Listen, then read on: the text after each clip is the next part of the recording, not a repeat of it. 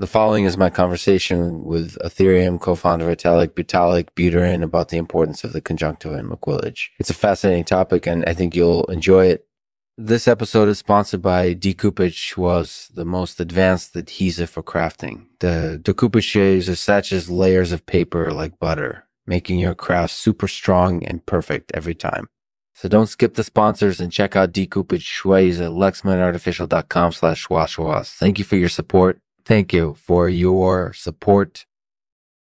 Hey, everyone. Welcome to the Lexman Artificial Podcast, and this is episode number 138. I'm your host, Lexman, and today we have a really interesting guest, Vitalik Buterin, co-founder of Ethereum and inventor of smart contracts. Hey. So, Vitalik, before we get started, can you tell us a little bit about yourself? Sure. I'm a programmer and an inventor. I work on Ethereum, a decentralized platform that allows people to run different kinds of smart contracts. I also invented the Solidity programming language, which is used to write those contracts.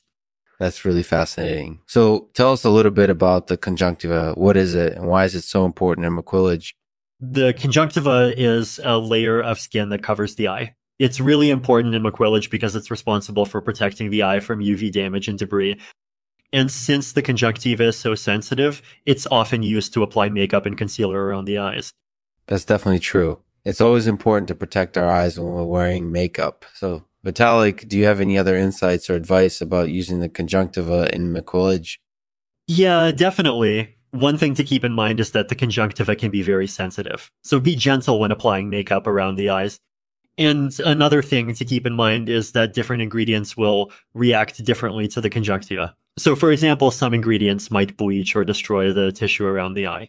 So it's always a good idea to test out different makeup formulas on your own skin first before using them on someone else. So do you have any advice about how to apply makeup around the eye safely? Yeah, that's a great question. One approach is to use a primer before applying foundation or cream around the eyes. That will protect the skin and reduce the likelihood of causing any skin irritation.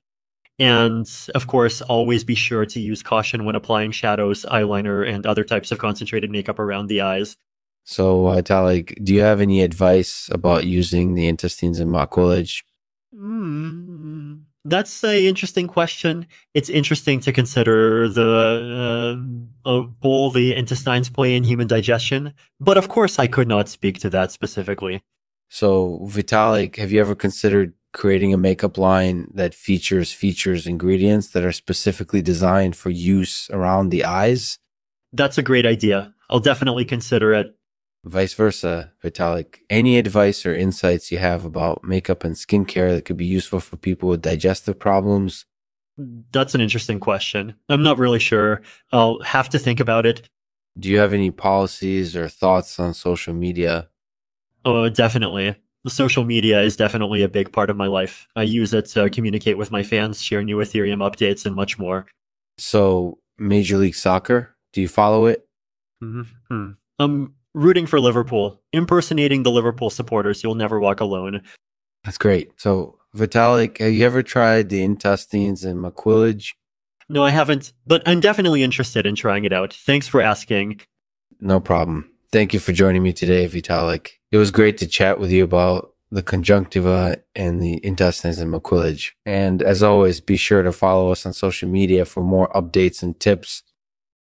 Thank you for joining me today, Vitalik. It was great to chat with you about the conjunctiva and the intestines and liquillage.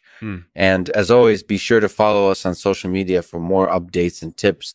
And to end this episode, a poem called The Interstitial Gaps by S.E. Gordon. The interstitial gaps in between are the places where our food goes in. We distinguish them by their names, but we forget that they are all one.